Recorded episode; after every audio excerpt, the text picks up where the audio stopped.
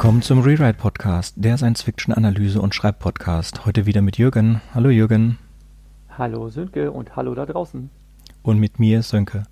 Heute soll es gehen um den Film und das Buch Starship Troopers, der Film von Paul Verhoeven von 1997 und das Buch von Robert A. Heinlein von 1959. Also ich habe den Film in Deutsch im Kino gesehen, direkt 1997. Wie ist bei dir, Jürgen? Bei mir ist es so, dass ich mich zu erinnern glaube, ihn auf einem Filmfestival gesehen zu haben. Und ich habe ihn gleich in Originalfassung gesehen und das war auch gut so. Dann habe ich ihn mir zusammen mit Freunden auf einer Filmbörse erstanden als Import-Videokassette, wo wir sicher sein konnten, dass die durchaus heftigen Szenen nicht geschnitten waren. Damals hatte man noch so eine Jäger- und Sammlermanier, dass man immer Uncut-Movies haben wollte. Und habe mir den zufolge den Film auch mehrmals, mehrmals reingezogen und mich königlich amüsiert, ohne damals zu wissen, ich habe das nur so vom Hörensagen gewusst, dass es wohl deutliche Abweichungen zur Literaturvorlage gibt und letzteres, das Werk, was immerhin schon zurückdatiert ist auf 59, 1959 habe ich mir jetzt unlängst auch mal zu Gemüte geführt. Und ja, es gibt wesentliche Abweichungen. Es gibt also extreme Abweichungen auch zwischen dem Originalskript und der deutschen Synchro. Ja, und das ist wirklich, also muss ich jetzt tatsächlich sagen, ein starkes Stück. Ich kannte den Film halt wirklich nur in Originalfassung und habe jetzt vor kurzem erst mir den Streifen auszugsweise mal auf Deutsch angeschaut und war regelrecht entsetzt. Sönke widerspricht mir zwar, dass man das nicht Zensur nennen dürfte, ich bin durchaus der Auffassung, dass das schon an Zensur heranreicht. Denn es geht nicht nur allein darum, dass der Wortlaut bei einer Synchronisation vielleicht ein bisschen verfälscht und abgeändert wird, sondern hier ist es wirklich so, dass ganze Sätze oder ganze Folgen von Sätzen in der deutschen Fassung komplett ersetzt wurden durch andere Aussagen. Also das, was im Originalfilm geredet wird, ist im deutschen Film so nicht enthalten. Und das ist so dermaßen verfälschend, dass man, wenn man dem Film schon vorwirft, nicht sich gut genug an die Literaturvorlage zu halten, macht es der Deutsche tatsächlich noch schlimmer. Und das ist wirklich ein starkes Stück. In dem Zusammenhang habe ich ein bisschen Recherche betrieben und es gibt eine sehr, sehr schöne, besuchenswerte Seite. Wir werden das in den Show Notes verlinken. Die nennt sich schnittberichte.com. Und dort werden zum Beispiel, ähm, also kann man zum Beispiel den Vergleich von Starship Troopers Verfilmung in der Originalfassung und der deutschen Übersetzung gegenübergestellt nachlesen. Und das ist wirklich gut gemacht. Es werden mit Angabe der Filmminute erst die Originalfassung aufgelistet, dann, was das auf Deutsch eigentlich hätte heißen müssen und dann, was in der deutschen Fassung tatsächlich gesagt wird. Und das ist echt ein Knaller. Nämlich direkt schon nach der Minute drei, also in der ersten Dialogszene, der Film fängt an mit so einer Schlachtszene, mit so einem Gesplatter, da weiß man, also wird man sofort ab. Ja, okay, machen wir erstmal die Zusammenfassung. Fangen wir mit dem Buch an oder fangen wir dem, am besten mit dem Buch, ne? Ich genau. würde anfangen mit den Dingen, die in beiden vorkommen. Ich habe da eine kurze Liste gemacht. Also es geht in Starship Troopers um eine zukünftige Welt, in der ein anderes politisches System herrscht und ähm, die sich im Krieg befindet mit einer außerirdischen Rasse, die sie die Bugs nennen, also die, die Bugs. So, wir beginnen mit dem Angriff, äh, wir, wir, wir sind dabei, wie die mobile Infanterie angreift auf den Heimatplaneten der Bugs, der heißt Glendatu. Und dieser Angriff auf Glendatu geht schief. Und dann springen wir zurück ein paar Jahre, folgen unserer Hauptfigur, wie sie in der Schule ist. Und sie bekommt eine, äh, in einem Fach, Ethik, glaube ich, äh, gibt ihnen der Lehrer. Moral, Moralphilosophie wird das Fach genannt. Moralphilosophie. Okay, in Moralphilosophie bekommen sie vom Lehrer einen Einlauf über den Service in der Föderation. Daraufhin entscheidet sich Rico, sein bester Kumpel und ein Mädchen, dazu in den Föderalservice zu gehen. Er, äh, Rico, wird zur äh, mobilen Infanterie geschickt. In der Ausbildung zur mobilen Infanterie kommt es dazu, dass Rico ausgepeitscht wird. Und er lernt aber auch sehr viel und findet seinen Platz. Dann macht Rico erste Einsätze und äh, der ganze Film endet, der Film und das Buch enden mit einem zweiten Angriff auf Klendatu. So, und damit könnten wir zu den Unterschieden kommen. Jetzt hast du, so wie du es zusammengefasst hast, tatsächlich schon so eine Vermischung gemacht. Es ist jetzt näher am Film dran gewesen, was du erzählt hast. Ich hätte die Abweichung, also die Gemeinsamkeiten. Also es ist so, dass es diesen Moralphilosophie-Lehrer gibt, sowohl im Film als auch im Buch, aber er nimmt da eine andere Rolle ein. Man hat diese Figur genommen und hat sie im Film quasi anders eingebaut. Ja, das ist aber die Gemeinsamkeit ist tatsächlich, dass es diesen Moralphilosophie-Lehrer gibt und der tatsächlich auch zum Beispiel Arm amputiert ist, also er hat so einen Stumpf, mit dem er die Leute dann antippt, wenn er sie was fragt. Ähm, Im Roman hat er einen anderen Namen als im, ähm, als im Film. Das ist ganz einfach.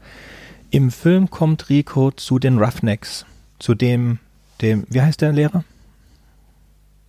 Ähm, ist mir jetzt gerade entfallen, wie der Lehrer heißt, das weiß ich nicht mehr genau. So, wie der Lehrer auch immer im Film heißt, das ist dann später sein erster Commander. Und dieser Commander stirbt sowohl im, im Buch als auch im mhm. Film. Und mhm. Rico übernimmt dann diese Rolle.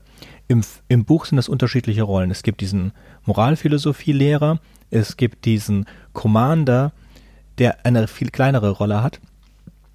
Und die sind aber beide wichtig für ihn. Die beide unterstützen ihn in seinem nicht unbedingt Wunsch, aber in seiner, in seiner militärischen Karriere. Und ähm, man muss auch sagen, das Buch, obwohl es definitiv zu Military Science Fiction gezählt werden kann und muss, hat dafür unglaublich wenig Kampfeinsätze. es ist sogar so wenig Kampfeinsätze, dass selbst im Buch dieser Spaß gemacht wird, wie viel Kampfeinsätze äh, der Rico denn nur hatte. Die Kampfeinsätze im Buch heißen Drops und im Gegensatz zum Film, wo das keine große Rolle spielt, ähm, sind die Drops was ganz anderes. Die Soldaten werden einzeln als spezial hoch, äh, hoch ausgerüstete mobile, mobile Mechs oder in Mo Mobile Suits auf den Planeten geschickt und haben einen relativ großen Parameter, den sie selber verteidigen müssen, während, äh, während im Film das einfache Infanteriesoldaten sind, die in einer, wie, wie man sich das so schon vom D-Day vorgestellt, die werden mit so ähnlich.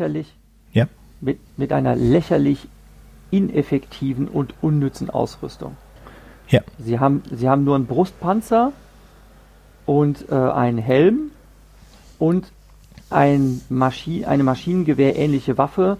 Und es stellt sich sofort heraus, dass all diese Ausrüstung relativ nutzlos ist. Sie können trotz Brustpanzer von den Bugs, die man sich als gigantische Insekten vorstellen kann, mit äh, spitzklingigen Werkzeugen und, äh, und Mandibeln und sie können von den von den Bugs aufgespießt werden, auch durch die Brust äh, oder äh, in Stücke geschnitten werden, geköpft werden, was auch immer. Das heißt, sie sind völlig unzureichend geschützt mit ihren Klamotten und mit ihren äh, Gewehren, mit denen sie auf sie schießen, richten sie auch herzlich wenig auf, aus. Das ist einfach völlig absurd, ähm, die Soldaten so minder bemittelt gegen den Feind zu schicken. Das kapiert man sofort in der ersten Szene. Jetzt müssen wir ganz kurz zu den zwei unterschiedlichen Personen, die, diesen, die das Buch geschrieben hat und den Film gemacht haben, sprechen. Mhm. Ähm, Heinlein ist einer der bekanntesten Science-Fiction-Autoren unserer Zeit, beziehungsweise überhaupt. Und ähm, er war sehr kontrovers. Er hat Bücher geschrieben, die ein Geschmäckle haben und er hatte wohl auch wirklich Probleme mit zu junge, äh, äh eine Affinität zu zu jungen weiblichen Personen. Was dann in der Hippie-Bewegung gar nicht mal so schlecht angekommen ist. Also es gibt auch ein Buch von ihm, obwohl er generell zu den mehr national- oder rechtskonservativen äh, gezählt wird, hat er auch eines, ein Buch geschrieben, das in der Hippie- und Linksgemeinde sehr gut angekommen ist. Und ähm, ja, es, er war auch schon zu seiner Zeit etwas kontrovers hat aber auch äh, sehr viel grundlegende gute Sachen geschrieben. Paul Verhoeven ist ebenfalls ein bisschen kontrovers. Ihm verdanken wir die Robocop-Filme und deswegen habe ich auch äh, musste ich diesen Film sehen, weil das war von dem äh, Regisseur, der auch Robocop gemacht hat. So bei Robocop gibt es öfter mal so äh, etwas satirische Werbungen, in denen äh, Nuke Them All, also ein das Familienspiel, in dem eine Atombombe hochgehen kann, was so eine Anspielung auf den Kalten Krieg ist. Das gibt es auch in, ähm, in Starship Troopers den Film. Der Film beginnt und endet mit einem Werbespot. Das ist aber eher, oder beziehungsweise das ist wohl ähm, Szene für Szene nach Nazi-Propagandamaterial nachgedreht worden, was auch ein ziemlich extrem ist. So, es wurde. Da muss ich dir widersprechen. Es ist Nazi, also es ist Propaganda, beziehungsweise es ist eine Parodie auf Nazi-Propaganda, aber es ist gleichzeitig auch wirklich typisch amerikanisch. Also wenn man sich also wenn man sich ein bisschen mit Geschichte beschäftigt und weiß, wie die berühmte Wochenschau, die damals das Propagandainstrument der Nationalsozialisten war, wie so Wochenschau-Sendungen gemacht waren, dann war eine Wochenschau-Sendung anders als diese lustigen Clips, die da eingespielt werden bei der Starship Troopers Verfilmung. Und das sind tatsächlich sehr amerikanisch gemachte Spots. Von der Bildsprache, von der Wortwahl und demzufolge man könnte jetzt sagen, es ist so, wie Amerikaner, die sich nicht richtig damit beschäftigt haben, meinen, Nazis oder Nazi-Propaganda parodieren zu müssen.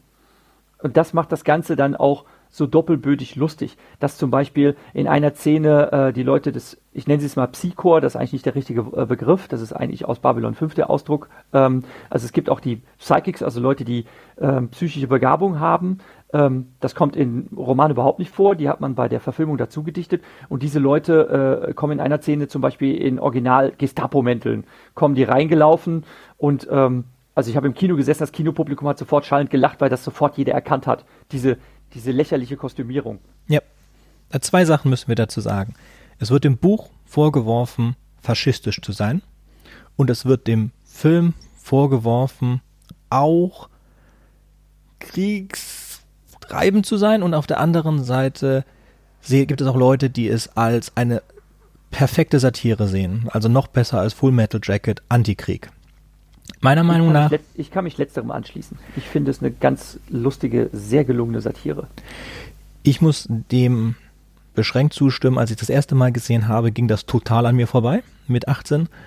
Ähm, aber mittlerweile kann ich das äh, absolut verstehen und sehe die Satire da drin, sehe aber auch die Gefahr, dass Leute, die sich nicht damit beschäftigen und einfach nur einen schönen Abend haben wollen, ähm, das übersehen, was jetzt auch nicht notwendigerweise was Schlechtes ist. Man kann das mit Robocop auch machen. Man kann Robocop auch gucken und hat einfach nur einen 80er Jahre Splatter Actionfilm. Oder man hat auch noch die politisches, äh, die politischen Commons, wenn man sie versteht. Das gleiche gilt oder fast ähnlich gilt für Heinlein. Man kann ihm Faschismus vorwerfen, wenn man sich nicht damit beschäftigt. Denn eigentlich ist da keine Substanz für Faschismus in dem Buch zu erkennen. Eher Dazu im Gegenteil, ja. aber dazu kommen wir später. Kommen wir dazu später? Okay, denn dazu hätte ich tatsächlich eine Checkliste.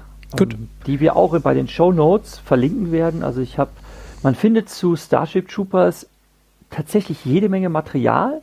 Man kann sich das Hörbuch, also das Original englische Hörbuch, es ist leider nie in Deutsche adaptiert worden, ist mir zumindest nicht bekannt, ich habe nichts gefunden, aber man kann das Original englische Hörbuch auf YouTube sich anhören und ähm, kann dann auch tatsächlich einen Vergleich von, von Szenen anstellen. Also wir werden in den Shownotes, Shownotes ähm, ganz markante Abschnitte des Romans werden wir auch unmittelbar verlinken, wo man dann an Schlüsselstellen reinhören kann. Wie gesagt, leider nur auf Englisch. Und es gibt auch äh, andere Sachen ähm, zu finden. Äh, unter anderem kann man den Film sowohl auf Deutsch als auch auf Englisch auf YouTube schauen, um zum Beispiel Szenen miteinander zu vergleichen. Da werden wir auch Links zu einfügen. Und es gibt weitere Beiträge, wo Starship Troopers ausführlich diskutiert wird. Und es gibt zum Beispiel ein sehr gelungenes Video, wo in viertelstündiger Abhandlung diskutiert wird, kann man äh, Starship Troopers Faschismus vorwerfen. Und da werden fünf Punkte erstmal herausgearbeitet, wie man Faschismus an sich überhaupt mal definieren kann. Und dann wird das verglichen. Aber wenn wir da später zu kommen, sage ich dann, dann noch was dazu. Also machen wir weiter mit den Unterschieden. Wir waren bei dem Lehrer, wollen wir über das Veteranensystem reden oder über das Messer in der Ausbildung als erstes? Das Messer in der Ausbildung. Ich dachte, wir wollen über die Unterschiede sprechen. Willst du nicht noch mehr Unterschiede herausstellen? Also ich habe jetzt schon gesagt, dass es die, die Psychics, also die, die Leute mit psychischen äh, Fähigkeiten im Film gibt und die existieren im Roman überhaupt nicht. Die sind einfach dazu gedichtet. Ja. Also es gibt eine Szene in der Ausbildung, wo einer, der, äh, einer von Ricos ähm, Kameraden fragt, warum braucht man in der Zeit eines äh, äh, Atombombenkrieges, warum soll man dann lernen, wie man mit Messern umgeht? Also er argumentiert so, er sagt, ich verstehe das nicht, denn eigentlich muss man nur einen Knopf drücken.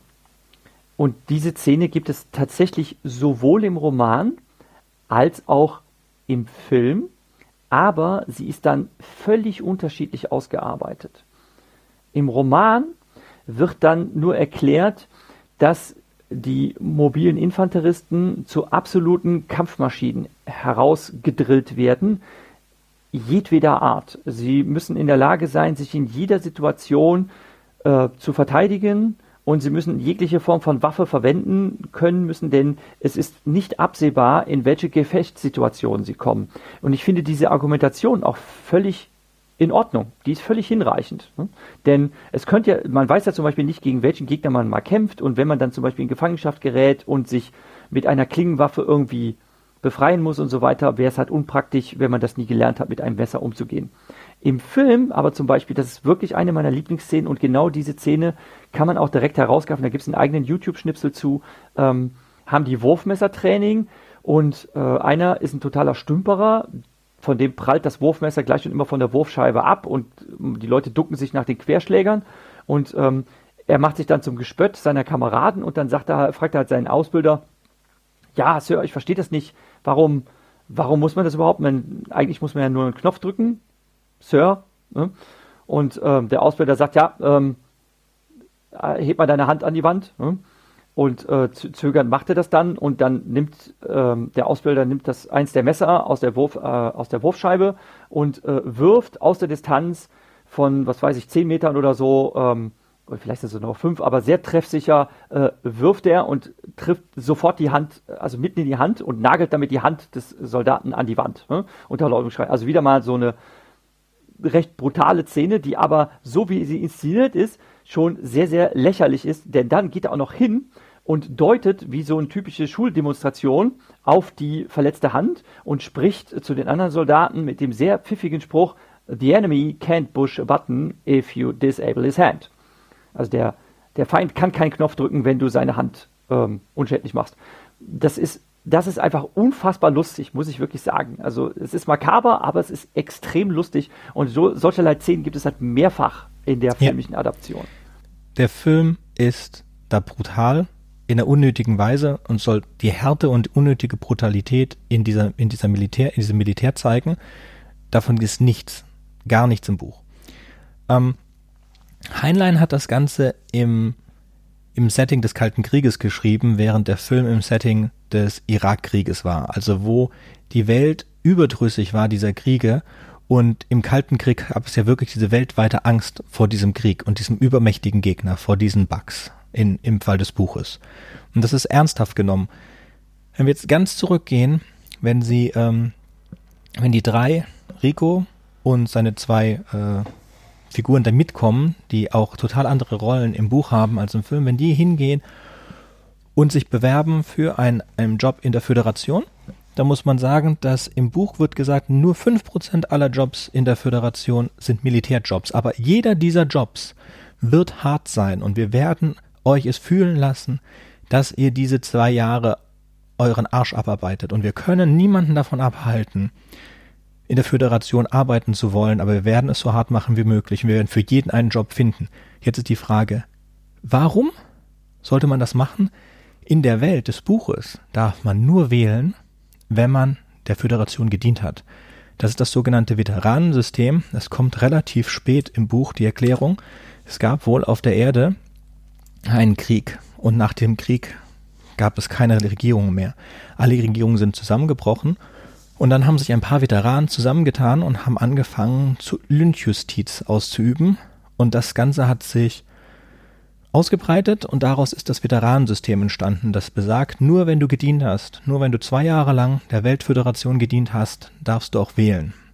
Und es wird auch im Buch gesagt, das ist kein besseres System, als was es vorher gab, aber im Gegensatz zu anderen Systemen, die es vorher gab, hält das bis jetzt ganz gut. Und dazu gehen wir auch später zu, wenn wir über die Philosophie reden, äh, gibt es einige Zitate, die man dazu bringen kann. Die machen wir dann zusammen später mit, mit Jürgens Teil. Soll ich jetzt über die Ungeheuerlichkeit der Abweichung von deutscher und englischer Fassung sprechen, weil das in dem Zusammenhang eigentlich weißt, ganz gut passt? Bring's rein. Ja. Ähm, schon nach der dritten Minute sehen wir eine Szene im Film äh, von diesem Moralphilosophieunterricht, den wir zuvor schon mal erwähnt haben. Rico und seine Freunde sind halt zu dem Zeitpunkt noch Schüler. Sie entschließen dann später, sich fürs Militär zu verpflichten. Und der Moralphilosophielehrer stellt in der englischen Originalfassung, stellt er tatsächlich diese Frage. Hm? Warum dürfen Citizens wählen? Das ist das, was er in der Originalfassung fragt. So würde man das auf Deutsch dann übersetzen. Und in der deutschen Fassung fragt er allerdings, warum ist es sinnvoll, Militärdienst zu leisten? Die Antwort ist in beiden Fällen dieselbe, äh, nämlich ja, es ist eine Belohnung, äh, nämlich man die Föderation belohnt einen für diese Föderationsdienste, die man geleistet hat. Das ergibt dann einen Sinn, wenn er vorher gefragt hat, warum äh, dürfen Citizens wählen. Also in, in, der englischen Filmfassung wird tatsächlich, es geht zwar unter in den Bildern, weil man abgelenkt ist von diesem äh, Red Sack, der halt so einen Stumpf hat als Arm und einfach so ein bisschen abschreckend ist. Und der Rico passt sowieso nicht auf. Der schickt äh, kitschige Liebesbriefchen an seine Freundin in der Klasse. Und von all den Sachen, die man sieht, wird man abgelenkt, leider abgelenkt davon, worüber die eigentlich reden. Aber Faktisch wird im Film das erklärt, in der englischen Fassung. In der deutschen Fassung wird gefragt, warum ist es sinnvoll, Militärdienst zu leisten? Und ein Schüler antwortet, es ist eine Auszeichnung. Ähm, man, äh, die Föderation belohnt alle, die in der Truppe äh, Dienst geleistet haben. Und die Antwort ergibt überhaupt keinen Sinn im, im Zusammenhang auf diese Frage, denn er fragt ja gar nicht nach dem Wahlrecht. Also das Wahlrecht wird gar nicht erwähnt in der deutschen Fassung. Und schlimmer noch, es wird danach, wird diese Veteranenregierungs, also diese Staatsform wird erklärt und das fällt im Deutschen auch komplett runter. Da redet er nicht davon, dass die Demo Demokratie gescheitert sei und dann kamen die äh, Veteranen und hätten für Stabilität und Ordnung gesorgt und das über Generationen. Also da wird da wirklich Lob gepriesen, diese Staatsform. Und im Deutschen gibt es das nicht, sondern da wird ein völlig frei erfundener anderer Text erzählt, dass ähm, die Menschheit sich schon lange im Krieg mit den Bugs äh, befinden würde und die schon seit langem ver, äh, verheerende Schäden angerichtet hätten.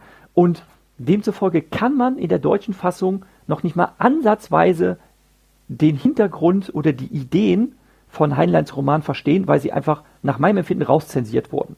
Denn ich bin der Auffassung, dass man das nicht verknusen konnte, dass man in einem Film davon spricht, dass Demokratie gescheitert sei. Also das durfte man irgendwie nicht sagen, obwohl das im, in, der Deutsch, in der englischen Fassung drin ist.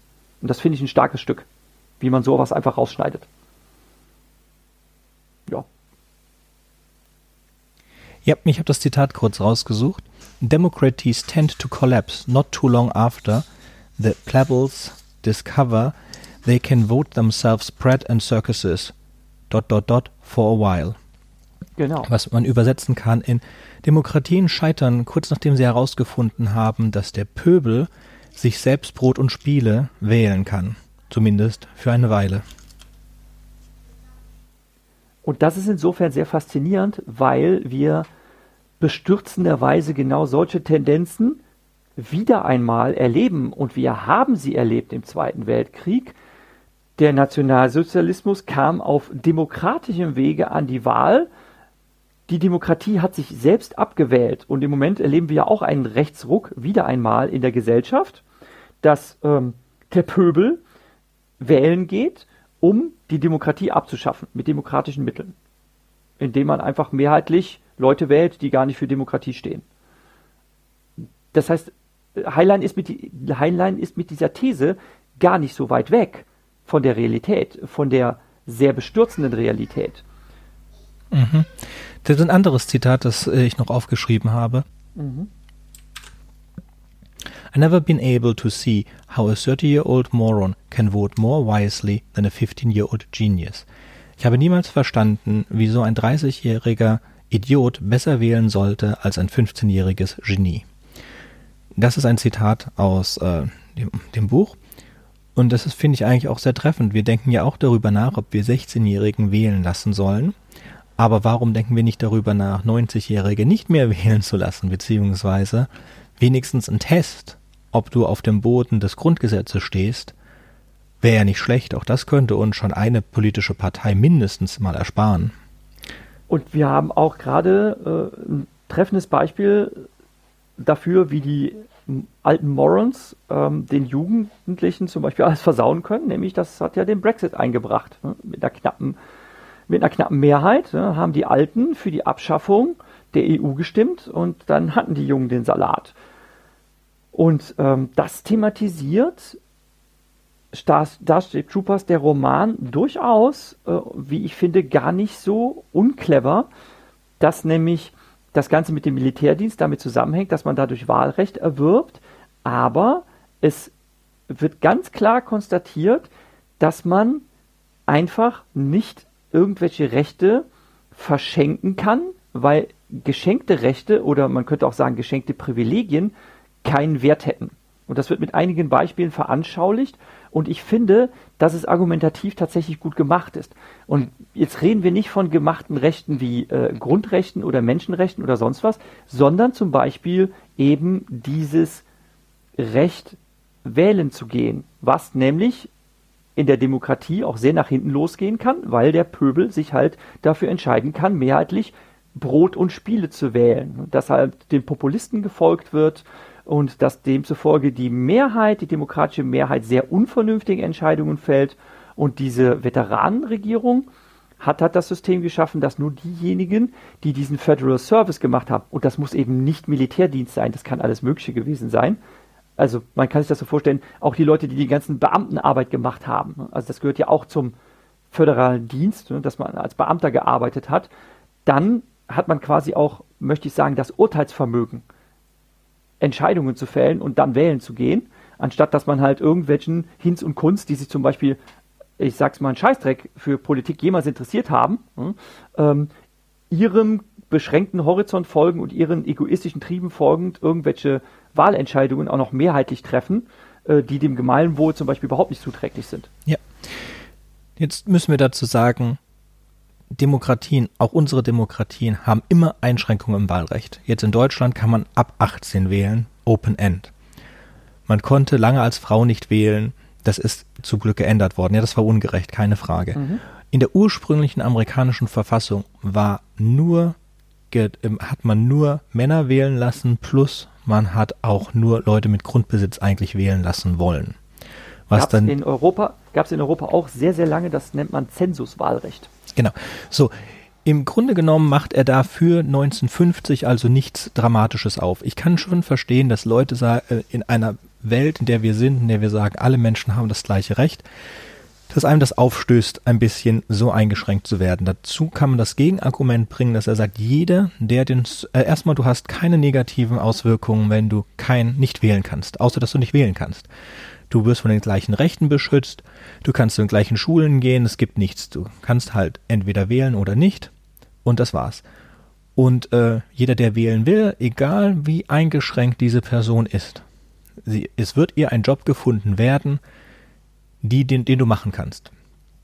Im Film sehen wir ganz kurz, wie sie mit ihren Abschlusszeugnissen dahin gehen. Dann sitzt da jemanden von der mobilen Infanterie, der beglückwünscht das Mädchen dazu, dass sie Pilotin werden will, den Typen dazu, dass er in den äh, militärischen Abschirmdienst geht und unseren Rico dazu, dass er zur mobilen Infanterie geht. Dann schüttelt er, schüttelt er ihm mit seinem elektrischen Arm die Hand und ähm, dann rollt also er zurück und dann sieht man, dass er keine Beine hat.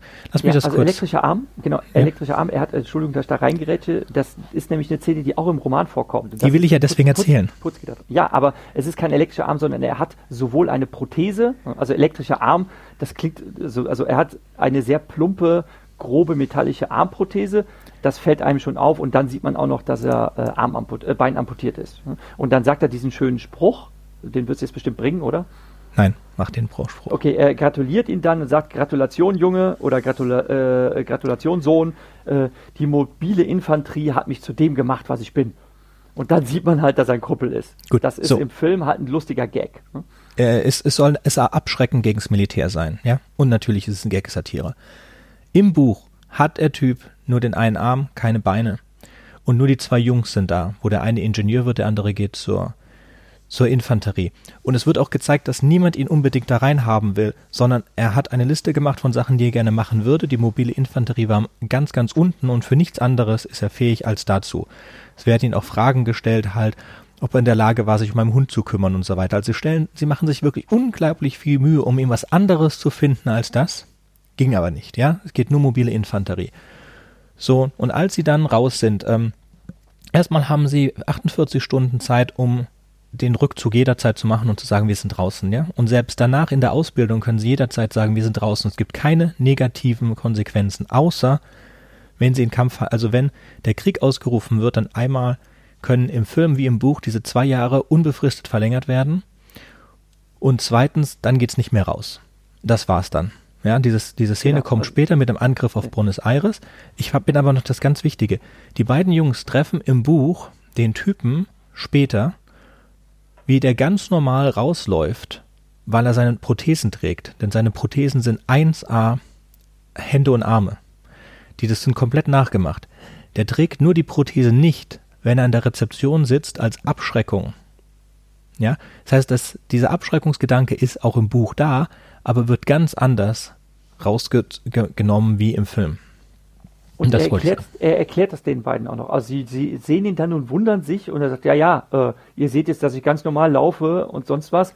Ähm, ich bin ja jetzt auch nicht im Dienst. Ich habe jetzt nicht die Aufgabe, euch abzuschrecken. Und das ist wirklich sehr faszinierend. Das wird auch immer wiederholt im Roman, dass die diesen Dienst freiwillig machen und dass sie jederzeit aussteigen können, mit einziger Ausnahme, dass sie halt in Kampfhandlungen nicht desertieren dürfen, was ich ehrlich gesagt dann auch verständlich finde, ne, dass es seine Grenzen hat, mit dem jederzeit aussteigen. Aber wenn ihnen die Ausbildung zu hart ist, wenn es ihnen zu schwer ist und so weiter, dann dürfen sie wirklich jederzeit hinschmeißen, ohne dass ihnen irgendjemand einen Vorwurf macht. Und es bleiben dann auch nur wenige übrig. Es sind über 2000 Infanteristen, die mit Rico zusammen die Ausbildung beginnen und nur, äh, ich glaube, weniger als 200 bleiben übrig. Genau. Das ist auch sehr schwierig. Ich weiß jetzt nicht, wie, ob das genauso drin vorkommt. Das ist für die Bugs viel einfacher. äh, Nein, es kommt vor. Die Bugs können ganz einfach eine neue, äh, eine neue Kohorte Soldaten züchten, während die Ausbildung bei den Menschen ewig lang dauert. Und das ist ein riesiger Nachteil, den die Menschen haben gegenüber die Bugs, den Bugs. Wo wir bei den Unterschieden sind. Die Bugs sind auch zu über 90 Prozent Arbeitern. Das heißt, wenn Rico auf einen dieser Planeten kommt, dann stehen die oft in Arbeitern rum und da gibt es überhaupt keine Gefahr von den Arbeitern. Und die Krieger sehen genauso aus wie die Arbeitern und sind da drunter halt versteckt und greifen dann erst an. Wir haben auch, der erste Kampfeinsatz von Rico ist gegen die Skinnies. Die Skinnies sind eine Rasse, die nicht weiter beschrieben wird, müssten aber wahrscheinlich menschenähnlich aussehen, sind verbündet mit den Bugs. Ja, verbündet mit den Bugs. Und ähm, sind auch eine äh, Technologie-Zivilisation mit Gebäuden und allem möglichen. Und das gilt auch für die Bugs. Die Bugs sind nicht dumme Viecher. Im Film gibt es eine Diskussion in einer Talkshow, wo darüber nachgedacht wird, ob die Bugs denken können oder nicht. Das spielt im Buch überhaupt keine Rolle. Klar können die Bugs denken und den Menschen ist von Anfang an klar, dass die eine Denkerkaste, eine Königinnenkaste, eine Kriegerkaste und eine Arbeiterkaste haben. Das sind alles Sachen, die komplett unterschiedlich sind im Film als im Buch. Neben dieser Sache, dass es kein Psi gibt, gibt es auch noch ganz andere Sachen. Ähm, eine Sache allerdings, die im Buch nicht gut oder die im Buch interessant gestaltet ist, ist, wie gesagt, Heinlein als Mann seiner Zeit hatte eine unterschiedliche Sicht von Frauen. Und ich kann jetzt nicht sagen, ob das eine progressive Sicht war oder nicht. Es gibt in der mobilen Infanterie im Film Frauen, da gibt es auch eine schöne Duschszene, im Buch nicht. Im Buch gibt es allerdings Frauen in der Navy, genau wie im Film, weil Frauen viel besser sind in diesen logarithmischen und mathematischen Dingen und daher die Schiffe viel besser steuern können. Deswegen gibt es auf den ähm, gibt es eine, eine starke Hierarchie auf den Schiffen. Das sind die, äh, da wird auch beschrieben, wie man, wie abends die Offiziere der militären Infanterie zusammen essen mit den Offizierinnen und dem Captain, dem weiblichen Captain des Schiffes. Ähm, all das sind ganz, ganz tolle Beschreibungen. Wenn wir jetzt aber mit unserem heutigen Wissen, unserem heutigen Sozialisationsstand sehen, ist das ein bisschen rückgewandt. Jürgen, möchtest du was dazu sagen? Ja, ich habe das nur zur Kenntnis genommen, aber ich habe, ähm, da muss ich jetzt ehrlich gestehen, nicht weiter darüber nachgedacht, denn ähm, diese Streitigkeiten, man, man kommt da halt sofort auf dieses Feminismus-Schlachtfeld, ne, dass Männern und Frauen gleiche Chancen gegeben sein sollen und im Roman ist das einfach wird das gar nicht in Frage gestellt, dass zur mobilen Infanterie nur die Männer gehen. Und Rico lässt sich am Anfang darüber aus, also wenn sie dann so einen Drop haben, also einen Militäreinsatz, dann ist die einzige Frau am Bord halt die Pilotin, die dieses, ähm, äh, die dieses Raumschiff steuert. Ne? Und er sagt dann aber auch ganz eindeutig, weil sie die Beste für diesen Job ist, denn nur Frauen können gute Pilotinnen werden, Männer sind dafür ungeeignet. Also er spricht quasi so von ähm, Disposition, von geschlechtlicher Disposition. Und ähm, das ist natürlich immer sehr, sehr fragwürdig. Ne? Ähm, so, äh, du kannst das und das, weil du ein Mann bist und du kannst das und das, äh, weil du eine Frau bist oder halt nicht. Ne? Das wird natürlich immer wieder sehr äh, bestritten.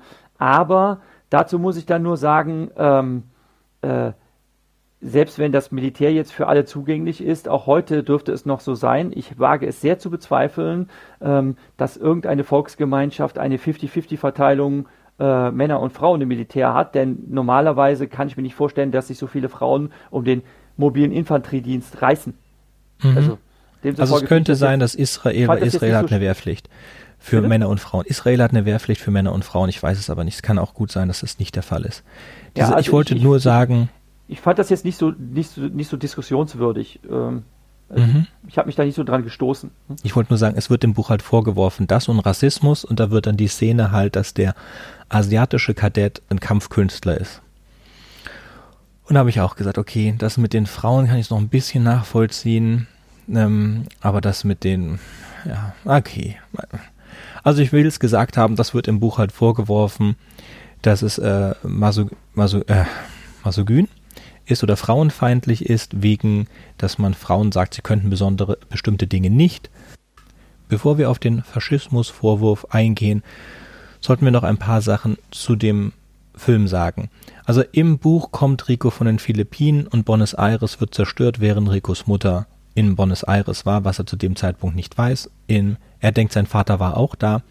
In beiden Buch und Film ist Ricos Vater sehr dagegen dass er zur mobilen Infanterie geht, beziehungsweise zur Föderation. Im Buch stellt sich heraus, dass der Vater das eigentlich selber wollte und es dann auch später nach dem Tod der Mutter tut, was ich extrem komisch fand und nicht verstehen konnte. Alles andere im Buch super, aber den Teil verstand ich nicht. Im Film sind die Schauspieler wunderschön.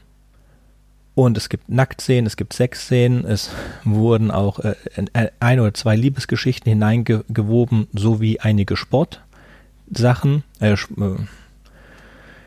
wie auch immer, wie man das sagen möchte, all das gibt es nicht im Buch und all das erinnert im Film an eine Telenovela. Und genauso gut ist der Film auch geschauspielert. Es gibt die Theorie, dass äh, von Verhoeven ihnen gesagt hat, dass sie das so machen sollen, ohne ihnen zu sagen, dass das eine satirisch ist. Und genauso guckt sich das auch an. Genauso sieht das auch aus. Ja, es sind tatsächlich auch äh, Soap-Opera-Stars der damaligen Zeit. Also Caspar Van Dien und Denise Richards sind damals äh, Stars am Soap-Opera-Himmel gewesen, am amerikanischen. Und das sind ihre ersten Hollywood-Rollen gewesen. Denise Richards hat dann noch ein paar andere erfolgreiche Rollen gehabt, aber ähm, Caspar Van Dien ist mir danach nirgendwo mal sonst aufgefallen. Er hat dann im dritten Starship Troopers Film, also es gab noch weitere Nachfolger, die waren aber sehr kommerziell und sind so weit weg von der Originalstory, dass wir die auch gar nicht besprechen. Also auf jeden Fall Caspar Verdien ist dann irgendwie dann äh, wieder durch in die Versenkung verschwunden und Denise Richard, so ist es halt immer mit irgendwelchen Hübschen, die kriegen dann auch noch andere Rollen, aber sie sind schauspielerisch einfach unglaublich flach hm? und ähm, das verleiht diesem Film dann noch einen zusätzlichen Charme. Und äh, Paul Verhoeven wurde in Interviews halt gefragt, ähm, ob er, ob seine Darsteller eigentlich so die satirische Tiefe seines Romans verstanden haben äh, oder ob die dafür irgendwie zu doof waren, weil sie ja sowieso sonst immer nur so äh, geistig schlichte Rollen äh, auf Seifenopernniveau gemacht haben. Und dann soll er wohl gesagt haben, ja, nee, das haben die auch nicht kapiert, aber das war ja auch richtig so. Und das macht den Film halt, finde ich, auch doppelt lustig. Ja. Das ist wirklich. Ja, er ist toll. lustig. Es ist einer meiner Lieblingsfilme. Ohne Frage. Ähm, da gibt es auch diesen einen Schauspieler, der berühmt war, der davor diesen Kinderdoktor gespielt hat und dann How You Äh, ja, I Met genau. Your Mother. Äh, genau, und der ist dann durch äh, How I Met Your Mother ist er wirklich berühmt geworden. Ähm, da ich aber leider kein How I Met Your Mother Fan bin, muss ich zu meiner Schande gestehen, dass mir gerade sein Name entfallen ist. Mir fallen Namen generell auch nicht ein. Wir tun es in die Shownotes. Vielleicht, wenn Jürgen Ja, dran denkt. Vielleicht. Gut gesagt. Ähm, der spielt Karl, der den Psi-Typen spielt mit der SA-Uniform, dass er auch grottenschlecht macht, ja. Der, der, der Herr kann Schauspieler und der Schauspieler hat auch sehr gut in seinen neuen Rollen, aber in dem Film kann er es nicht. Vielleicht wurde ihm auch gesagt, dass er es nicht tun soll. Im Buch stirbt Karl als Ingenieur bei einem Angriff auf einen Planeten namens Sanctuary. Und ich glaube, Jürgen wird gern was über Sanctuary erzählen. Ja, da der Name gerade gefallen ist, also beide Werke, also sowohl der Film als auch der Roman, haben natürlich gemein, dass die Menschheit eine raumfahrende Gesellschaft ist und mehr noch, es wird wieder mal naturwissenschaftlich geschummelt, dass sie zweifellos mit Überlichtgeschwindigkeit durch die Welt, äh, durchs All reisen können, was es ihnen ermöglicht, Planeten zu kolonisieren. Und Rico bespricht im Roman dann auch eine dieser Koloniewelten, nämlich Sanctuary, ähm, was Zuflucht heißt. Und er ähm, beschreibt diese Welt äh, auf sehr putzige Art und Weise, weil er sagt, also er entschuldigt sich auch dafür, ähm, dass er feststellt, dass diese Welt irgendwie zurückgeblieben ist. Also er bezeichnet sie als retarded. Und äh, er meint damit, dass die Welt irgendwie unterentwickelt ist und er führt das ähm, auf eine äh, sehr drollige ähm, Ursache zurück, nämlich, dass dieser Planet äh, sehr geringe kosmische Strahlung hat. Und wenn es wenig Strahlung gibt, führt das natürlich auch zu wenig Mutation. Und wenn es wenig Mutation gibt, führt es zu wenig Evolution. Und demzufolge ist auf diesem Planeten halt nicht besonders viel entwickelt. Es gibt wohl nur einfaches pflanzliches Wesen. Ähm, das macht es natürlich für die Menschheit sehr praktisch. Es gibt halt keine gefährlichen Tiere oder sonst was, weil sich das Leben nicht großartig höher entwickelt hat. Aber er mutmaßt auch, dass die Menschheit sich auf solch einem Planeten, wenn sie jetzt über lange Generationen, über viele, viele Jahre dort sich dann angesiedelt hat, auch keine weiteren Evolutionsschritte mehr machen würde, mangels eben evolutionsfördernder Kraft, die da Mutation heißt, ausgelöst durch Strahlung. Das ist schon sehr, sehr putzig, diese Überlegungen. Das ist so, wie soll man das nennen, Westentaschen Naturwissenschaft oder so. Wahrscheinlich war es damals auf der Höhe der Naturwissenschaft. Ähm, da gibt es auch ein schönes Zitat. Either we spread and wipe out the bugs, or they spread and wipe us out, because both races are tough and smart and want the same real estate. Also, in dieser Konversation auf diesem Planeten Sanctuary kommt es dazu, dass Rico mit einem Kumpel redet und der sagt, ja, entweder ähm, übernehmen wir die ganze Nachbarschaft in der Galaxie oder die Bugs tun es und zerstören uns, denn wir beide sind intelligente und tough, äh, durchsetzungsfähige Rassen und wir wollen dieselbe Nachbarschaft. Das ist jetzt die Übersetzung ist nicht super, aber etwa das ist der Gist of it. Und das finde ich wirklich sehr, sehr gut formuliert und sehr, sehr treffend. Also ist nicht unbedingt Sönkes Übersetzung, aber so der, der Kerngedanke, der, der Kerngedanke dieser Aussage. Denn, also ich bin nicht der Auffassung, dass man Heinleins Roman Faschismus vorwerfen kann. Aber was er da thematisiert, das ist Darwinismus. Und Darwinismus darf man eben nicht verwechseln mit Sozialdarwinismus. Darwinismus ist ein Phänomen, es ist eigentlich eine Theorie, aber es ist ein Phänomen, das nicht zu leugnen ist. Das nämlich, wenn du einen begrenzten Lebensraum hast oder begrenzte Ressourcen hast, Lebensformen um diesen begrenzten Lebensraum bzw. diese äh, begrenzten Ressourcen miteinander in Konkurrenz stehen. Und Koexistenz ist in den meisten Fällen nicht möglich, sondern diese Konkurrenz führt dazu, dass eine Lebensform die andere auslöschen muss. Und das einfach übertragen auf den Weltraum, auf begrenzte kolonialisierbare Welten, auf die verschiedene Gruppierungen, nämlich Aliens und Menschen, Anspruch erheben, führt zu einem Konflikt und dann kloppen die sich halt darum, bis zum Schluss einer übrig bleibt. Und die Menschheit seit sie existiert, kennt Territorialkriege. Im Tierreich gibt es das auch. Und das ist völlig legitim, diese Theorie einfach literarisch umzusetzen und daraus eine ja, Space Opera zu machen. Mhm. Und das wird da halt gemacht. Und das hat aber nichts mit Faschismus zu tun. Dazu wir, kannst du gleich was sagen. Ich habe noch eine einzige äh, Erklärung dazu. Man ja? muss das wieder zurücksehen. Das war Kalter Krieg.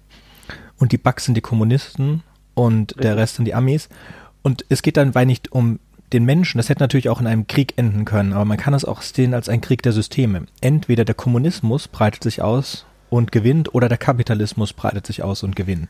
Und in dem Fall ist es ja passiert, dass der Kapitalismus besser war als der Kommunismus und hat das, den Kommunismus besiegt und überwunden. Deswegen gibt es fast keinen mehr weltweit.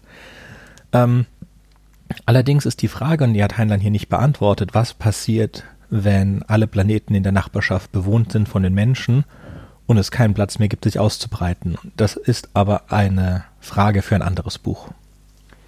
Und dann denke ich, solltest du jetzt. Moment, in dem Zusammenhang kann ich gerade einen Querverweis geben auf äh, die Rewrite Podcast Seite. Da ist unter anderem ein Link zu einem Literaturblog, wo ich einen Roman bespreche, der tatsächlich genau das Thema, thematisiert. Der Roman hat den dämlichen Titel äh, Sternennebel. Äh, der Originaltitel heißt Salt, äh, nach dem Planeten, der da kolonisiert wird. Und da ist, geht es darum, dass die Menschen sich auf den Weg machen, einen Planeten zu kolonisieren und sie bestehen aus, im Großen und Ganzen aus zwei ähm, verschiedenen Gruppierungen. Das eine ist eine kommunistische Gruppe und das andere ist eine imperialistisch-faschistische Gruppe. Und ähm, die stehen dann auf diesem Planeten, der dann doch lebensfeindlicher ist, als sie sich gedacht haben, in Konkurrenz miteinander. Und es ist klar, dass die einander nicht in Frieden lassen. Und es ist auch wenig verwunderlich, also wenn man den Roman liest, kann man das alles leider voraussehen. Er lässt deshalb etwas Spannung vermissen, ähm, dass man erstens weiß, wer den Krieg anfangen wird und man wird leider auch wissen, wie der Krieg ausgehen wird. Und ähm, es geht einfach um diesen äh, dieses Problem der unterschiedlichen Gesellschaftsentwürfe und gerade die amerikanische Popkultur und Literatur hat sich jahrzehntelang ständig daran abgearbeitet, äh, ob äh, die sogenannte angebliche freie Welt der Amerikaner ähm, das Bessere ist gegen das böse, böse Schreckgespenst des Kommunismus. Und das Wort Kommis oder Kommunism fällt tatsächlich auch mehrmals in dem Roman, wenn von den Bugs die Rede ist. So. Ich wollte noch irgendwas sagen. Ah ja, genau, fällt mir jetzt wieder ein. Also zwei, zwei Dinge, bevor wir zum Ende und dem äh, Vergleich des Faschismus zu den Punkten im Buch kommen, den Jürgen machen wird. Einmal das Buch ist von definitiv lesenswert, wenn ihr Interesse habt an diesen philosophischen Ansätzen, die im Buch drin sind. Wenn ihr ein Buch lesen wollt, in dem es Krieg gibt wie im Film, also ein echten Military Zeug mit großen Schlachten und so, dann lasst das Buch bitte sein. Auch Lasst das Buch sein, wenn ihr euch an die augenblickliche Schreibart von Büchern gewöhnt habt, weil das ist definitiv zäher, viel zäher. Wenn man es allerdings mag, und ich mag, mochte das sehr, kann man das, äh, in, kann man das in einem Tag durchlesen oder an einem Tag durchhören. So, die letzte Sache, die ich noch sagen wollte, ist, kennst du die, äh, die nach, nach nicht mal einer Staffel eingestellte TV-Serie Firefly? Ja, und die feiere ich auch sehr und ich finde das sehr, sehr schade, dass die eingestellt wurde nach einer Staffel, aber so geht es jedem Geek, der dieser Serie begegnet ist, der weiß und schüttelt den Kopf darüber, ähm, dass das ein ganz, ganz großes Verbrechen ist, diese Serie nicht fortzuführen. Ja, dazu, ja, das ist ja nicht mehr möglich nach so langen Jahren. Dazu könnten wir auch mal eine Folge machen, wenn das. Die, Leute die haben ja vor die Wand gefahren, aber das können wir mal. Ja, machen wir ein anderes Mal. Mein Punkt ist, ist dir aufgefallen, welche aber erstmal, dass, dass man das Flaggschiff der bösen äh, Düsseldorf nennt, glaube ich, fand ich lustig. Aber viel interessanter ist, ist dir aufgefallen, was für Rüstungen die, äh, die Bösen da tragen. In der Serie Firefly. Mhm. Haben die die gleiche Kostüme wie in Starship Troopers? Das ist mir tatsächlich nicht aufgefallen. Das sind die Kostüme von Starship Troopers. Die haben sie aus Kostengründen übernommen. Okay, das ist mir tatsächlich nicht aufgefallen. Nee, mir auch nicht, gut, aber ich habe es. Das ist ein Fun Fact, das ist ein Fun Fact, ich wusste, das war mir nicht bekannt. Ja, ist lustig. Könnt ihr, wenn ihr, jetzt habt ihr nochmal einen Grund, Firefly nochmal zu gucken. Okay, Jürgen, dann Machst du ja, deinen noch mal, Teil? Ja, nochmal ein paar Takte, noch mal ein paar Takte zu dem Stichwort, ähm, ob Starship Troopers wirklich faschistisch sei oder nicht. Ich bin der Meinung, nein. Denn ähm, man muss erstmal davon sprechen, was man unter Faschismus versteht. Und da kann man verschiedene Definitionen zusammenziehen und eine Schnittmenge daraus bilden. Das verdichtet sich, möchte mal sagen, auf fünf Merkmale. Normalerweise hat eine faschistische Regierung oder ein faschistischer Staat auch einen diktatorischen Herrscher. Und es gilt die Maxime, dass die Gesellschaft wichtiger wäre als das Individuum. Damit ist im übertragenen Sinne gemeint, dass der Staat das letzte Wort hat und nicht die Entfaltung der Persönlichkeit oder des Individuums dann ist dieser Staat sehr stark Nationalismus, na, nationalistisch geprägt. Also wir sind die Guten und die Besten und die einzig Richtigen. Und ähm, damit meistens dann auch ableitet, dass es sowas wie eine äh, Rassenrechtfertigung gibt. Also weil man die Besten ist, hat man auch quasi als Alleiniger die Daseinsberechtigung und andere anderen, alle anderen gehören äh, äh unterworfen, versklavt oder gar ausgerottet. Dann gibt es eine, äh, viertes Merkmal ist, dass es eine starke äh, ökonomische Reglementierung gibt, also sowas wie Planwirtschaft oder dass es eben keine freie Marktwirtschaft gibt, sondern dass das alles äh, kontrolliert wird und ähm, jegliche Form von Widerstand wird gewaltsam unterdrückt. Also es gibt keine, ähm, äh, es sind keine Parteien von Andersdenkenden zulässig. Äh, wer das System kritisiert, wird eingesperrt und zum Schweigen gebracht und so weiter und so weiter. Und wenn wir diese Aspekte jetzt mal versuchen, anzuwenden auf Starship Troopers, denn es wird ja tatsächlich nicht nur von einem Krieg erzählt, sondern vielmehr wird eine Gesellschaft entworfen, eine Gesellschaft der Zukunft mit diesem Veteranenstaat. Ähm, dann kann man nur sagen, und das finde ich schon ein bisschen fraglich, ob das überhaupt so denkbar ist, dass die Gesellschaft wichtiger wäre als das Individuum. Auch das ist schon fragwürdig, denn es geht halt darum, dass man eben nur die vollen Bürgerrechte, wozu das Wahlrecht gehört, ähm, erwirbt, wenn man eben diesen Community Service macht, dass man eben zwei Jahre im Staatsdienst gearbeitet hat, was aber nicht Militär sein muss, sondern wie gesagt auch man kann Beamtenarbeit leisten oder sonst was. Und ähm, naja, ähm, die, die Frage ist, ob das jetzt schon irgendwie ein Merkmal ist, was diktatorisch zu bezeichnen wäre. Ähm, denn ähm, die Bürgerrechte, da haben wir ja schon zuvor von gesprochen, sind ja bei uns in unserem Staat, den wir als demokratisch bezeichnen, auch dahingehend beschränkt, dass man zum Beispiel ein Mindestwahlalter haben muss. Vorher unterstellt der Gesetzgeber einfach, dass man nicht reif genug sei, um solch eine demokratische äh, Entscheidung zu fällen. Das Einzige, was man bei Starship Troopers gelten lassen kann, ist das Thema Nationalismus, dass natürlich davon gesprochen wird, okay, wenn die Menschheit sich nicht äh, durchsetzt und sich nicht wehrt, dann wird sie ähm, ausgelöscht von den Bugs und äh, das Universum wird sie vergessen was aber angesichts eben einer Bedrohung von außen, also da ist jemand anders, äh, der mir den Lebensraum streitig macht und ich muss mich da jetzt behaupten, auch nachvollziehbar ist. Und ansonsten, die anderen typischen Merkmale sind nicht gegeben. Es gibt keinen Diktator, es gibt keine Planwirtschaft, es wird keine Opposition unterdrückt, also das, das wird überhaupt, Parteiensystem wird an sich gar nicht thematisiert. Also man weiß gar nicht so richtig, wozu das Wahlrecht eigentlich gut sein soll und Rico selbst sagt das dann auch. Also es wird das hat ja Sönke schon gesagt, am Ende des Romans eigentlich eher nochmal erklärt, wie dieser Veteranenstand funktioniert. Und ähm, Rico reflektiert nochmal darüber, dass er jetzt quasi das Wahlrecht erworben hat, aber dass ihm das eigentlich egal ist.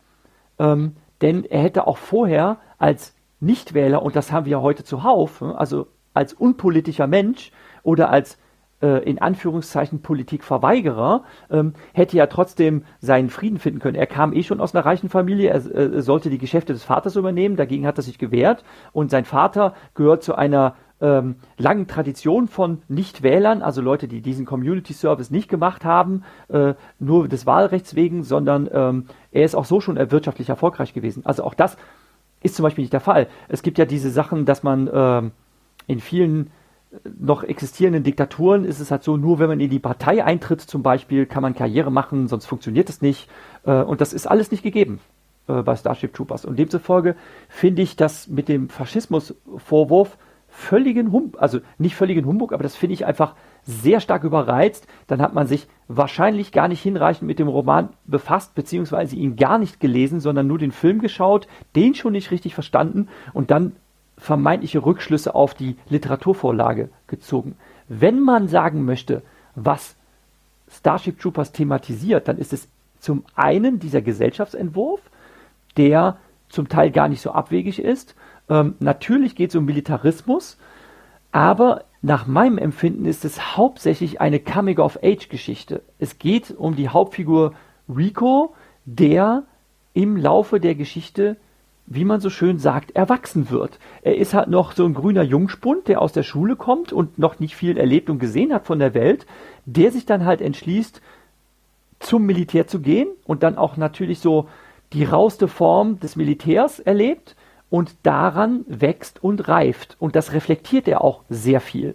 Und das finde ich wirklich gut erzählt. Zumindest in der ersten Hälfte. Ich muss Sönke widersprechen, dass der Roman in der zweiten Hälfte, finde ich nämlich, sehr, sehr abflacht und leider auch sehr, sehr langweilig wird. Die erste Hälfte ist gut, die zweite fand ich leider sehr, sehr öde. Ich habe es mir als Hörbuch reingezogen und auch nur so konnte ich das durchziehen. Als Buch hätte ich es wahrscheinlich gelangweilt zur Seite gelegt. Schade. Er, er flacht einfach extrem ab. Ja, das ist Meinungssache, als ich mochte ihn mehr. Ist aber auch gar nicht der Punkt, sondern der Punkt ist, das war eine gute Folge und wir sind jetzt am Ende. Ähm, gibt nichts mehr, was ich hinzufügen möchte, außer einer Sache. Rico hat im Buch große Angst vor diesen Drops die auch genial gut beschrieben werden mit physikalisch und was das für, für einen Sinn macht, diese Drops. Und das ist viel cooler als ein Film. Schade, dass sie es nicht gemacht haben. Und am Ende halt ähm, ist sein Vater dann in seiner Einheit und er kriegt eine Umarmung von seinem Vater und dann geht's runter in den letzten Drop und damit sind sie wieder auf Klindatu und es wird gekämpft. Ich hoffe, ihr seid beim nächsten Mal wieder dabei. Ich möchte, entschuldige bitte, ich möchte, bevor du Schluss, als Schluss sagst, möchte ich noch eine Sache herausgreifen äh, eine Szene aus dem Roman, äh, um nochmal mich dafür auszusprechen, warum er mir gut gefällt. Ähm, also trotz allem, obwohl er in der zweiten Hälfte halt langweilig wird. In der ersten Hälfte des Romans ähm, wird halt sehr viel über die Ausbildung von Rico erzählt und dann erinnert er sich halt zurück an seine Moralphilosophiestunden, äh, Unterrichtsstunden, die er damals gehabt hat, die er halt als Teenager hatte bei seinem Lehrer Mr. Dubois, wo er später erfährt, dass der auch ein Veteran war und äh, auch sogar ein sehr hoch dekorierter. Und ähm, er war auch bei der Mobile, Mobile Infantry, mit der er sich sehr identifiziert. Und ähm, das fand ich insofern sehr interessant, weil es ein, an seine eigene Schulzeit erinnert. Denn wir alle kriegen in der Schule, zum Beispiel im Sozialkundeunterricht oder auch im Deutschunterricht, Texte vorgesetzt, oder auch im Geschichtsunterricht ähm, und müssen über Themen diskutieren, für die wir eigentlich noch zu jung und zu unreif sind, um diese zu verstehen. Also wenn ich als 15-, 16-Jähriger über irgendwelche moralischen Grundsätze reden muss, wenn ich als 17-Jähriger über Kants kategorischen Interparativ diskutieren muss, bin ich davon als Durchschnittsjugendlicher leider überfordert. Aber wenn man älter wird und heranreift und sich dann noch an diese Dinge erinnert, dann versteht man sie später als junger Erwachsener in seinem späteren Lebensweg. Und das ist wirklich in dem Roman sehr gut erzählt, dass Nico, äh, Entschuldigung, Nico, äh, Rico sich zurückerinnert und diese ganzen Episoden aus seiner Schulzeit wieder hervorholt und diese Gespräche und Diskussionen Revue passieren lässt und das dann halt im Nachhinein begreift. Und ähm, das geht so, selbst so weit, dass er die Notwendigkeit von Bestrafung, also von militärischen Disziplinarmaßnahmen, nachvollziehen kann. Ähm, und das ist wirklich eine, das ist, finde ich, die beste Szene, des, also der beste Abschnitt des gesamten Romans. Ähm, einer seiner äh, Kameraden beschwert sich beim Vorgesetzten, also beim nächst ranghöheren Vorgesetzten, das ist etwas ein bisschen anstrengend, es wird mit vielen Militärrängen um, um sich geschmissen in dem Roman und da habe ich schnell den Überblick verloren. Also einer seiner Kameraden beschwert sich beim nächst höchsten, ranghöheren Vorgesetzten, dass er von seinem Vorgesetzten in einem Drill ähm, misshandelt worden wäre. Er sollte, ähm, also es gibt den Freeze-Befehl, dass, dass der Soldat, egal wo er gerade steht, sofort einfrieren soll. Ne? Also er soll dann in seiner Position verharren, zum Beispiel, um mucksmäuschen still zu sein, weil der Feind naht. Das ist ein typisches militärisches Drillding. Und ähm, egal, ob es äh, kalt ist oder regnet oder sonst was, ne, die haben dann stillzustehen. Und manchmal sehr, sehr lange. Und ähm, dieser Soldat war dann halt gezwungen, äh, stillzustehen, aber er lag in einem Ameisenhaufen oder so und dann ist er halt reflexartig aufgesprungen und dafür, dass er aufgesprungen ist, hat er von seinem Ausbilder eins ins Genick gekriegt. Also im wahrsten Sinne des Wortes, der hat ihm eine geklatscht, ne? er soll sich gefälligst wieder hinlegen. Das fand der ähm, Rekrut unverhältnismäßig, unrechtmäßig und er ist dann wütend geworden und hat deshalb ähm, beschlossen, äh, sich zu beschweren darüber. Und im Rahmen der Beschwerde, wo er eigentlich abgekanzelt wird und ihm erklärt wird, ja, hier, ähm, du hast dich einfach nicht an den Freeze-Befehl gehalten und dann äh, wirst du halt gemaßregelt von deinem Ausbilder. Ne? Und er kann ja jederzeit den Dienst quittieren, also auch selbst dann, wenn er keine Lust mehr gehabt hätte, hätte er sofort aufstehen können und hätte sagen können, so, ich gehe jetzt nach Hause, ich quittiere den Militärdienst. Ne? Hätte er machen können. Da wurde er nochmal darauf hingewiesen. Und dann ähm, erzählt aber dieser Rekrut etwas zu viel, nämlich, dass er dann in Reaktion darauf Ärger aus Ärger ähm, seinem Ausbilder auch eine gescheuert hat. Und das hat dann leider Konsequenzen für ihn. Nämlich, er hat gegen eine äh, ganz wesentliche Militärregel verstoßen, nämlich, dass es ähm, unter Strafe steht, gegen seine Vorgesetzten die Hand zu erheben. Und deshalb wird er dafür auch disziplinarisch bestraft. Also er kriegt dann Peitschenhiebe. Und das ist ähm, gerade für Rico das alles mitzuerleben, ist, setzt dem Rico so sehr zu, dass er aufgrund dessen unter Umständen beschließt, seinen Dienst zu quittieren, weil er die Bestrafung zu hart findet und weil er das auch ungerecht findet. Dann kriegt er aber einen Brief von seinem ehemaligen Moralphilosophie-Lehrer, der sich, der ihn dazu bringt, seine Meinung zu ändern. Ähm, und was anderes passiert, er belauscht das Gespräch des hö höheren Vorgesetzten mit dem Ausbilder und dann passiert was sehr Verblüffendes, finde ich. Das hat mir sehr gut gefallen. Der Ausbilder wird vom nächsthöheren Vorgesetzten zusammengefaltet, dass der Ausbilder versagt hätte.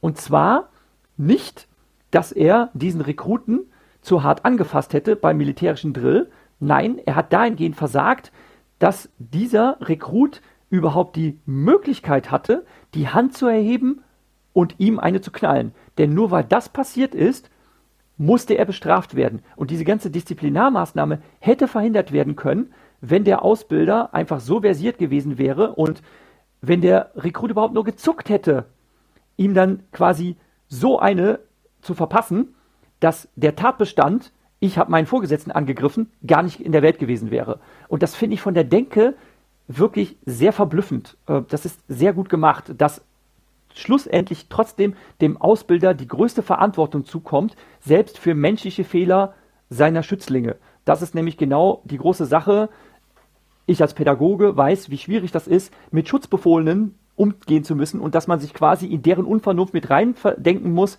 um größeren Schaden abzuwenden. Hat mir wirklich sehr gut gefallen. Ist auch sehr gut geschrieben, der Abschnitt. War aber leider in der ersten Hälfte des Romans und da wird es leider langweilig. Das wollte ich noch loswerden. Den Link dazu zu dieser Szene packen wir in die Shownotes. Okay, wie alles andere, wir auch in die Shownotes packen. Damit würde ich sagen, haben wir es für heute. Auf Wiederhören, bis zum nächsten Mal. Tschüss. Tschüss.